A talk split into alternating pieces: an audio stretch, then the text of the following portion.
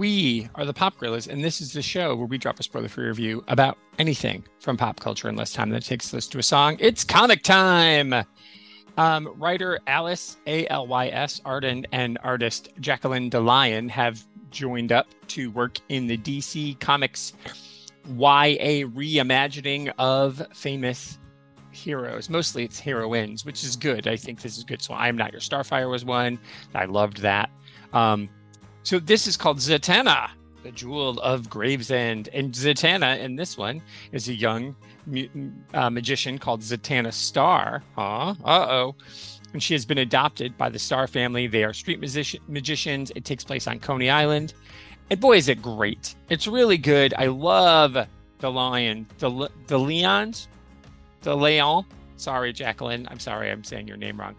I love your art. That's what I'm saying, Jacqueline. It's amazing. I like the way that the colors scream off the pages. They just pop. And my good friend, friend of the show, Sam Lutfi, actually did the um, layouts for this. So Jacqueline did the inks and the final art, but but Sam laid it out. He did that with the Green Lantern book earlier. So this is a, it's cool to know that Sam is there.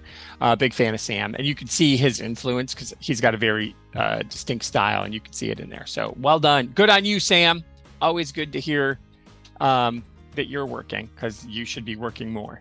And uh, so Zatanna, Jewel of the Gravesend. Now, if you're a big Zatanna fan, which I am, you're gonna be like, "This isn't my Zatanna." Right, right. Calm down. It's not supposed to be your Zatanna. It's not even supposed to be in universe.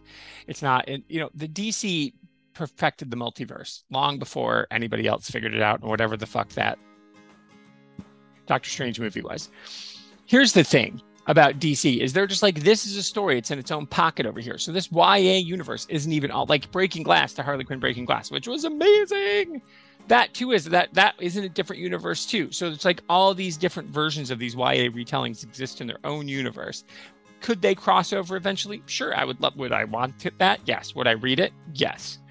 Um, but I but they're not, and so it's just a cool retelling. It's a great way to get um, young readers and middle readers because this they say shit. There's you know sexual situations. They're teenagers um, in this book, so it's not as though it's totally you know don't give it to a 10 year old but you know if, if you got a 15 16 year old who's like i don't know about comics boom drop this in them they're gonna love it and then maybe they'll go read more about zatanna who's awesome so anyway uh, great love this book thanks to netgalley for the advanced reader copy came out last week, but I didn't get around to do reading it until this week because I suck. So, but anyway, don't forget to subscribe because the pop gorillas are popping.